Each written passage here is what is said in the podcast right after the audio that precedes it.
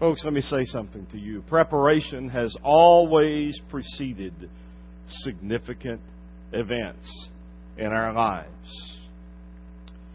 We prepare for tests and exams. We prepare for degrees of several degrees. Those of you in this house who play piano could not have played piano or any instrument unless you had done what? Prepared to play. When you build a house, you don't begin work on construction on a whim, but with a set of drawn plans in front of you and you have hired a licensed and capable builder. Well, folks, you and I are commanded by God to participate in the celebration of the Lord's table, the Lord's Supper. But why is it that oftentimes we do not follow the instruction of the Word of God to prepare ourselves for such a significant event in the life of the believer, especially the genuine child of God. So many times the Lord's Supper can be something we simply do as part of the worship, yes, or even as an addendum, something added on or tacked on to the worship time. And I just got to be honest with you, folks, over these last few months in my own personal ministry, God has been convicting me as pastor that I am required to lead you folks, me included, into a time of preparation as we experience this command one of the two in the evangelical church, the ordinance. Ordinance means law or command. And we have two. One is the Lord's Supper, and the other one is baptism. Those are not suggestions in Scripture. And if the Lord saw fit to not put them in there as suggestions, but command us in His Word of God to do them, then we need to do more preparation than just two or three minutes before we are about to pass the cup and the bread in the church. And that's what I want to change, folks. We prepare for every other significant event in our lives. And you and I must prepare more than we ever have for the observance of the ordinance of the Lord's Supper. So, folks, as we do that, there are three things I just want to tell you about it this morning. I want to show you how to do it so that when you leave here this morning, you have the tool in front of you in addition to the Word of God to where you can spend this week preparing for next Sunday because next Sunday's worship service will be somewhat different. The entire service will be the Lord's Supper. Now, I've done that like that in the past. But from now on out, when we are going to do the Lord's Supper and participate in that ordinance the next week, you're going to find the tool whereby to help you prepare the week following before you ever get in here and we come to the order of doing and the ordinance of the Lord's Supper. And here's the first thing I want to tell you about. In our priority of personal preparation of the Lord's Supper, the very first thing that we've got to go back and look at in Bible study and understand is simply this. Understand its origin. The Bible says, and I hope you have your Bibles, and I appreciate Matthew referring to the Scripture and having your Bible and reading it along with him. 1 Corinthians chapter 11 verse 23. The Bible is very explicit when it says, For I received from the Lord, Paul said, that which I also delivered to you, that the Lord Jesus on the same night in which he was betrayed took bread. Now, folks, the original Lord's Supper, the Seder, was the Passover. The word Seder in the Hebrew is a word that means to arrange or order, to arrange it in specific items of where you can observe it. Hence the Seder meal, the Jewish Passover. There were three main pilgrimage festivals of the Israelites that they were required to keep. The first was the Passover. The second is the Feast of Weeks. And the third one, all of these required pilgrimage to Jerusalem, the Feast of Tabernacles. You can read about these and the command in Exodus chapter 23 beginning in verse 14. Passover commemorated the final plague of Egypt when the firstborn of the Egyptians died and the Israelites were spared because of the blood they smeared on their doorsteps. Again, Exodus chapter 12, all throughout that. I'm going to refer this morning to a lot of scripture for you. And I hope you'll go back this week and look through some of those scriptures. The historicity, the reason why it is no longer the Seder meal, but it is the Lord's Supper. And I'll show you that in just a minute. Passover took place on the 14th day, that is in the evening of the first month, according to Leviticus chapter 23 verse 5. The animal was to be slain, the lamb selected on the 10th day of the month, according to Exodus chapter 12, and slaughtered on the 14th day of the month, according to Deuteronomy chapter 16. None of the animal was to be left over the following morning after Passover, according to Exodus chapter 34. And the uncircumcised and the hired servant were not permitted to eat the sacrifice, in Exodus chapter 12. The Passover is also called the Feast of Unleavened Bread. You read again in Exodus chapter 23 and Deuteronomy chapter 16, because only unleavened bread was eaten during the seven days immediately following the Passover. Unleavened bread simply reflected the fact that the people had no time to put leaven in their bread before their hasty departure from Egypt. And so it's now the day of preparation of the Passover. It's our Thursday. The first day of unleavened bread. And actually, you and I, in this day and time, we've come to refer to that day, and we celebrated it this past Easter as Maundy Thursday, the day that Jesus Christ initiated the Lord's Supper with his disciples. Jerusalem was crowded during that time, and it was filled with excitement. We know from the first century historian, Josephus, that an estimated two to three million people flooded into the city of Jerusalem to observe the Passover. Can you imagine? The Passover was to begin at 6 p.m. on Thursday. Jewish law commanded that the Passover meal must be eaten sometime between the evening at 6 and midnight. And so our Lord sends out two of his disciples into the city in Jerusalem to seek out a man carrying a pitcher of water and they were instructed by the Lord to follow that man wherever he went. He was going to his house, and when he had gone into his house, the men were to say to that man, Where is the guest room where I may eat my Passover with my disciples? And the owner of the house was then instructed to direct them to the second story of the house some houses in Jerusalem, especially in Upper Jerusalem, the wealthier to do area, had upper rooms, large upper rooms on the top part of their house. The Torah, that is the Jewish law, the first five books of the Bible, required the Passover meal to be eaten within the city proper of Jerusalem. Now, can you imagine? Two million people in the city of Jerusalem. Now, to help you understand that and see that, that's like trying to pack two million people in an area about the size of twice the Marietta Square. Talking about termites. Talking about not being able to move. Talking about crowded areas. People in Israel usually ate two meals a day. The first meal was breakfast, somewhere around 10 or 11 a.m., and the second main meal was in the afternoon. The Last Supper was eaten in the evening, just like the Passover scripture ordered. You can also read about that in our verses for today. And the law of the Passover in chapter Exodus chapter 12 commanded this. But during the meal of the Passover, the Seder, Jesus was the host. And y'all, despite the rigid format of the Jewish Seder meal, Jesus was about to change the meaning of the meaning of the Seder meal forever. Now I want to show you why. You understand the origin of the Lord's Supper, and there is the origin of the Lord's Supper. But then the second thing I want you to do this morning is to remember its purpose.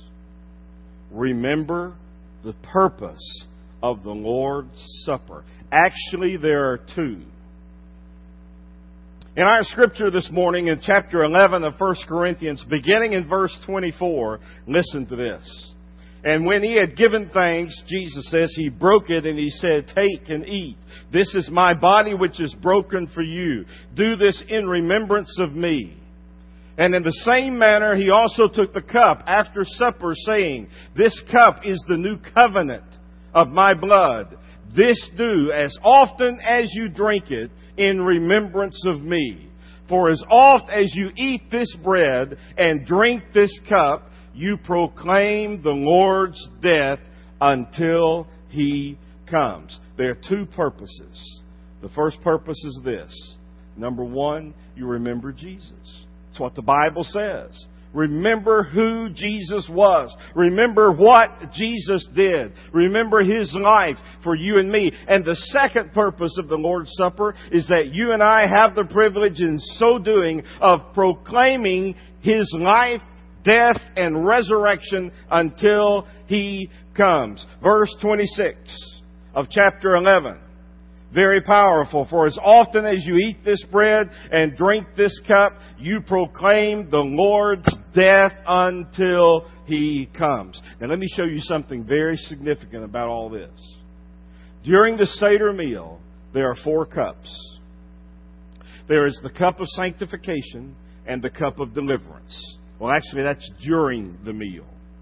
After the meal, there is a third cup. It's called the cup of redemption.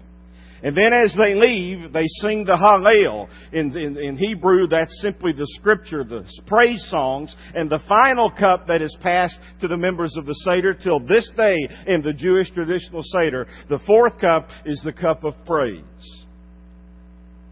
Well, it's during this third cup, this cup of redemption, following the meal, that Jesus would forever change the Seder meal to become what we now call it, the Lord's Supper. No longer would it be a Seder to remember the release of Israel's bondage from Egypt. Now it would mean that what was being changed and released is our sin from the precious blood of Jesus Christ. And now the meaning of the Lord's Supper would be remembering the sacrificial death. What Jesus Christ did for you and me. In that He covered our sin from the top of our head to the bottom of the soles of our feet. No longer would we remember God's redemption to the children of Israel. We don't forget that, don't misunderstand me, but the Lord changed the meaning. Now He was going to become the sacrificial lamb. Now He is the one, and that's why He said, For as oft as you eat this bread and drink this cup, you will live your life every day in such a manner that you will proclaim His death to everyone until He comes. And yet the average Southern Baptist has never shared Jesus with one person. It takes 49 Southern Baptists to lead one person to Jesus. We have missed the mark on what the Bible has told you and me to do. Boy, I mean, that, that gets all over my toes too, folks. Then they'd sing when they, they leave, which we're going to do that next week. We're going to sing the Hallel when we finish the Lord's Supper. I'll let you worry about that between now and next Sunday. I've even got it in Hebrew for you. I'm going to show it to Doug the Hallel, the songs of praise. Psalms actually 113 to 118 are the Hallel Psalms, if you'd like to read them. They were sung to the Lord as a tribute to God following the Lord's Supper by those who participated in the Seder meal. Now let me say something to you. The holy ordinance of the Lord's Supper is for genuine believers only. An unbeliever must not participate. And the requirement for participation is the fact, the Bible says, and you look in our, our, our own Baptist Faith and Message 2000 edition as well, but the Lord says this specifically that the requirement for you to participate and us to participate in the Lord's Supper is that we are baptized by immersion. Now, why would the Scripture make such a command? Simple, folks. there is no way an unbeliever could ever understand or comprehend the importance and the significance of this meal. Listen to the Word of God. 1 Corinthians chapter 1 verse 18. You just listen. For the message of the cross is foolishness to those who are perishing, but to those who are being saved, it's the power of God. To somebody who doesn't know Jesus, what we're doing is we're passing a cup of grape juice and a little piece of bread that doesn't have any taste to it. There's no meaning to it. There's no interest in it whatsoever. They can't understand. The Bible forbids the unbeliever to participate. And then in 1 Corinthians chapter 2 verse 14, but the natural man does not receive the things of the Spirit of God, for they are foolishness to him, nor can he know them because they are spiritually discerned. How can you understand the Lord's Supper if there's no spiritual basis that Jesus Christ is in your life to be able to understand it?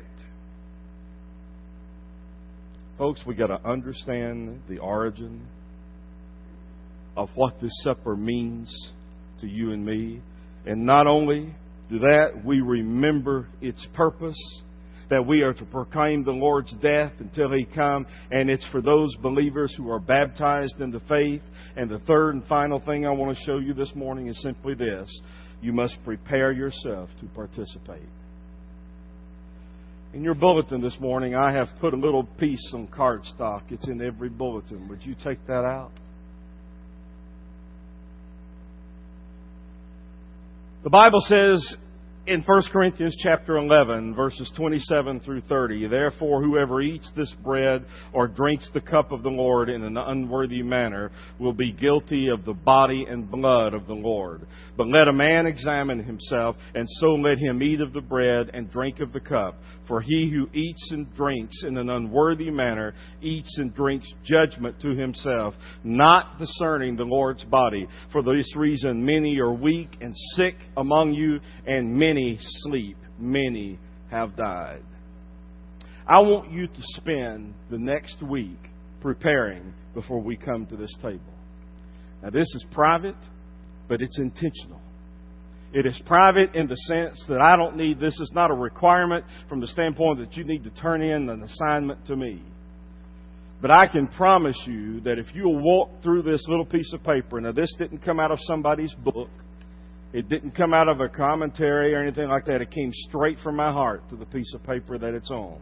So if anybody wants to copyright it, it's me.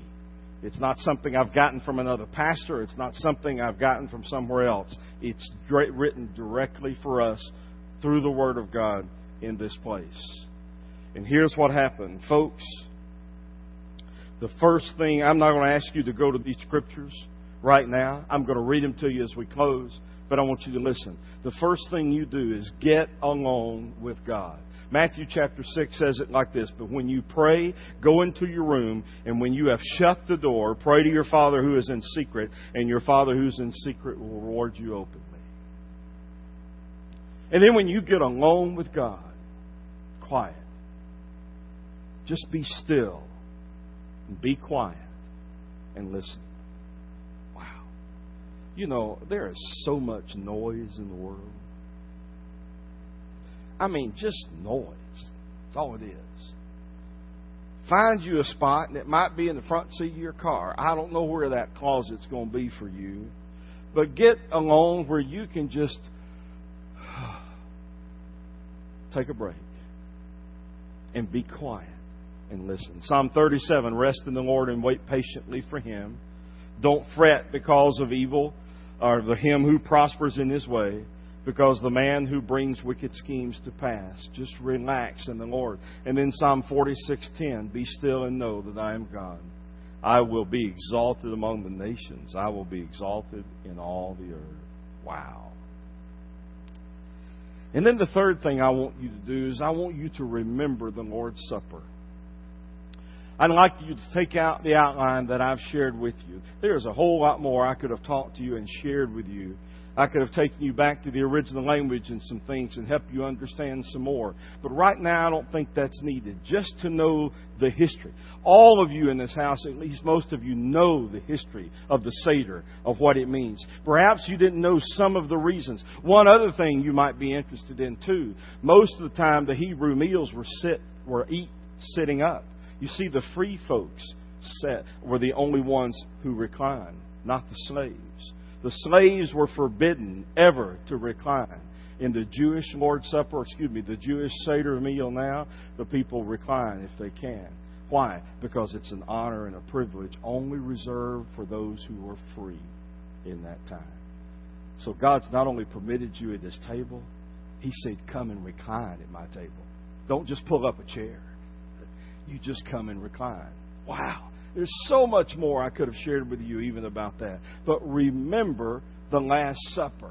Remember, Jesus took that cup of redemption and he held it up. And those men were expecting him to say about a kingly kingdom, about a kingdom he was going to set up. They did not expect hearing about his death and what he had been talking about. But Jesus says, now I'm going to become the sacrificial lamb. And realize as you remember the Last Supper, when he stood up and held that cup up as the host, that cup of deliverance, and he told them that now it's going to be me who's going to be your deliverer, that is Jesus Christ.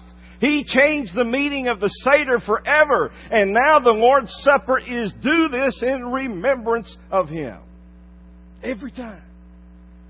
We do not believe in the Roman Catholic sacrament understanding of transubstantiation, we do not believe that that little cup of grape juice and that little wafer and that little piece of bread that we give you, or matzah bread, as it's called, the unleavened bread that we give you, is not something that actually becomes the body and blood of the Lord. But we do the Lord's Supper because first it's an ordinance. We are commanded. And second, it is a symbol of what Jesus Christ has done for us, just like baptism.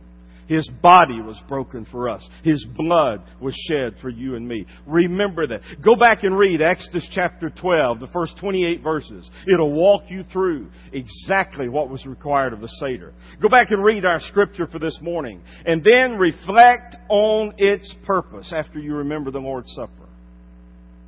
Reflect on the purpose to remember Jesus. To remember Jesus and then the Bible says in 1 Corinthians 11:26, "For as often as you eat this bread and drink this cup, you proclaim the Lord's death till he comes." You're still in your quiet time. And then take a few minutes and prepare yourself. And here's what you do.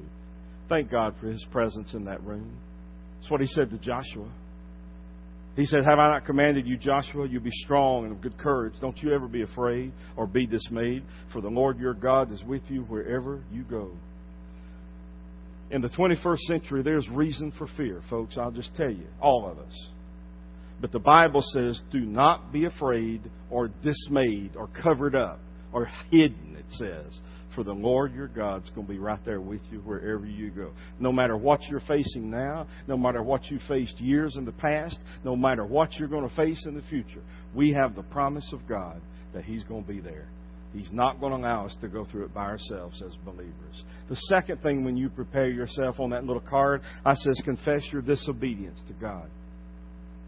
I use the word disobedience. It is sin.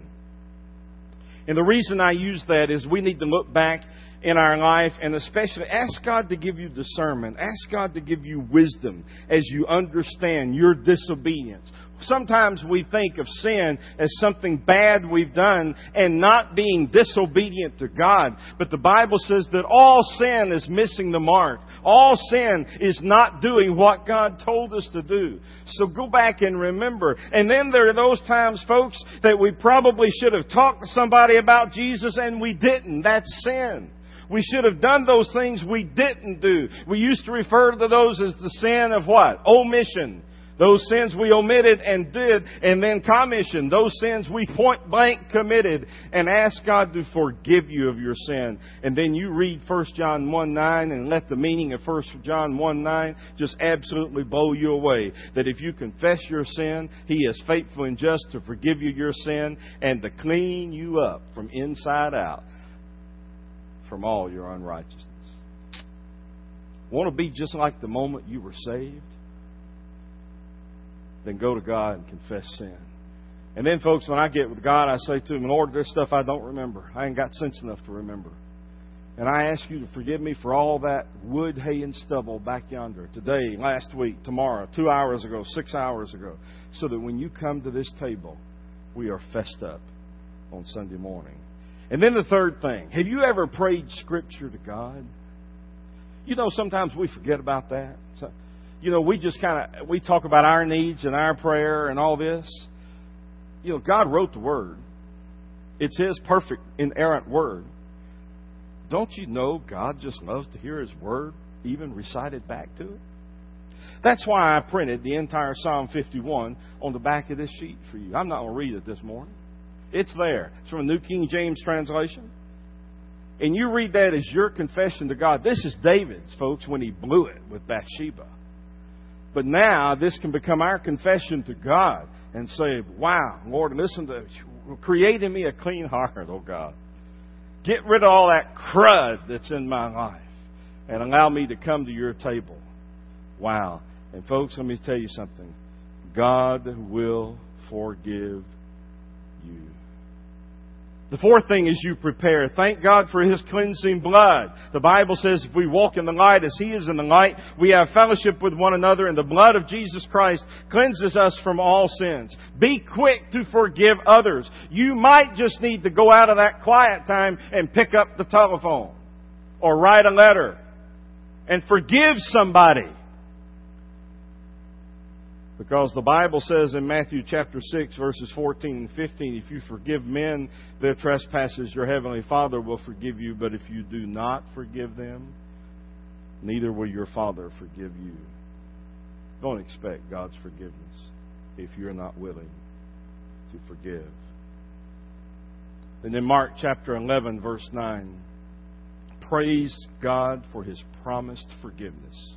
Wow people ask me, and I've, I, why would you choose Mark 11:9? The Bible says, "Then those who went before and those who followed cried out." This is the triumphal entry as Jesus was walking into Jerusalem. What did Jesus cry, or the people cry, when he came down the street, in, coming into Jerusalem? What was that word he cried, or the people cried out to Jesus? You remember? Hosanna! Hosanna! Literally, Hosanna Two words in the Hebrew. It means, please help us now. The na on the end of that is the Hebrew word for now. Please save us now. Lord, save us immediately. And that's our, our, should be our attitude toward the Lord as we praise God for His promised forgiveness. You've cried out to Him. You've asked Him to forgive you. You believe the promise in 1 John 1 now. Then just say to the Lord, Hosanna, save us now. Thanks be to God. Because the word Hosanna later became a word of praise to praise God for who He is. And then the final thing, when you get that preparation, as you come to this can happen over a period of two or three times together, over the entire week, or however you choose to do this under God. You may not want to do all this in one sitting. That's a lot, I know. But just keep it in your heart, in your mind. But this final thing this morning, anticipate the rapture of the church. 1 Thessalonians chapter 4 verses 13 through 18. Paul wrote the church at Thessalonica and he said, Folks, I don't want you to be ignorant concerning those who died before you, lest you grieve like others who have no hope. For if we believe that Jesus died and rose again, even so God will bring those with him who have died in Jesus. For this we should say by the word of the Lord, that we who are alive and remain shall be caught up, will by no means precede those who, who have fallen asleep. For the Lord himself will descend from heaven with a shout, with the voice of the angel, and with the trumpet of God, and the dead is going to rise first, and we who are alive and remain shall be caught up, harpazo in the Greek, raptured to meet the Lord in the air. So shall we ever be with the Lord. And he says, comfort one another with these words. Folks, I'm here to comfort you. This is not home. One day, we going home. One day, we're going to sing like Karen did in that throne room of God. And we're going to be able to praise who God is in person with a changed body reflect, anticipate his return. You've heard me say, and I mean it, that I believe we're living on the edge of the edge of the edge when it comes to the church being raptured. Last week, I, I love the writings of Max Lucado, and I ran across something I just want to share with you. He referred to the Matthew 24 scripture in verse 6 when he said, You will hear of wars and rumors of wars, and see that you're not troubled, for all these things must come to pass, but the end is not yet. And then I remember the events of this past week alone, those in Norway and those that have taken place that have just broken the hearts of so many, so many people and their families. And then I, let me just read you this as we close this time of what Max Lucado said. He has a way of putting it in the English language. He has a master of that language that I envy so much. He said, Nature is a pregnant creation, and its third trimester heavy. When a tornado rips through a city in Kansas, or an earthquake flattens a region in Pakistan, there is more than barometric changes or shifts of ancient fault lines happening. The universe is passing through its final hours before delivery. Painful contractions are in the forecast. As are conflicts, wars, and rumors of wars. One nation invading another, one superpower defying another Borders will always need checkpoints, Lucado says. War correspondents will always have employment, and the population of the world will never see peace this side of heaven. The Bible says Christians will suffer the most. In Matthew chapter 24, verse 9, then you will be handed over and be persecuted and be put to death, and you will be hated by all nations because of me. But remember, all these challenging times are the beginnings of the birth pains. And the birth pains aren't all bad. Now, that's easy for a man to say. Birth pains signal the onset of the final push.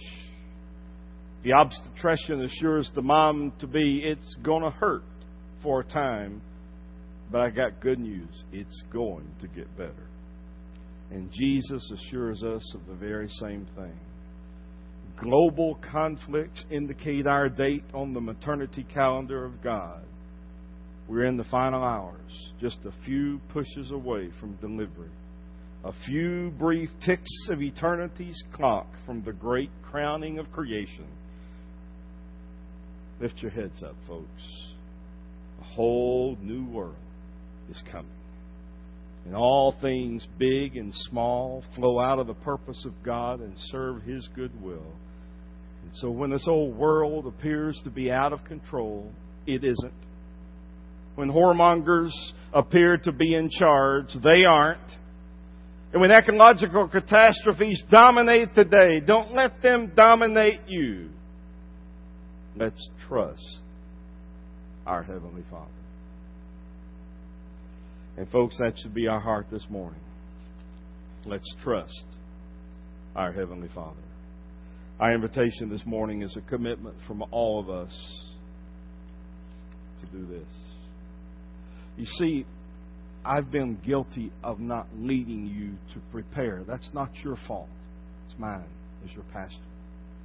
I can promise you, we will never, ever do a Lord's Supper here that you will not, as long as I'm your pastor, that you won't see this copy in your bulletin the week before. I won't always preach this kind of message the week before the Lord's Supper, but I will refer and have this for people to help them as we come to the table of the Lord.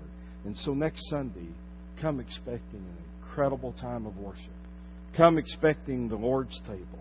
Come expecting God to do something beyond anything we could ever, ever imagine. But most of all, come prepared. Let's pray. Lord Jesus, thank you for the privilege of delivering your message to your people, God's people it always brings.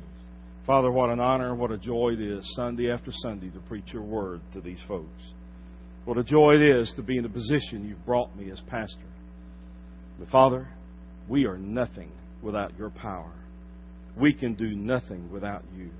So, Lord, for all of us in this house and all who will listen to this by CD, prepare our hearts And even, Lord, for those who are shut in and unable to come, give us wisdom, even through our deacons, as we go into those homes and share the Lord's Supper with them over these next few weeks and months, that we would help them and they would use this time to prepare their hearts as well.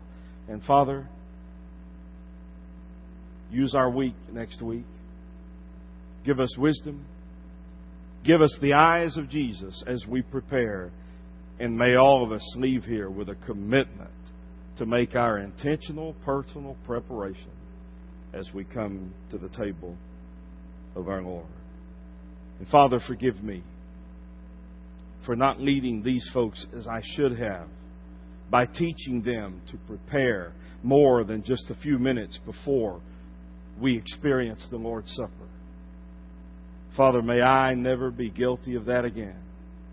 May we always be fruitful in sharing your word with others and remembering the Lord's Supper and your life, death, and resurrection until one day, bless God, your Father touches the Son on the shoulder and says, Go get your bride, and we're home with you. To God be the glory. Amen and amen.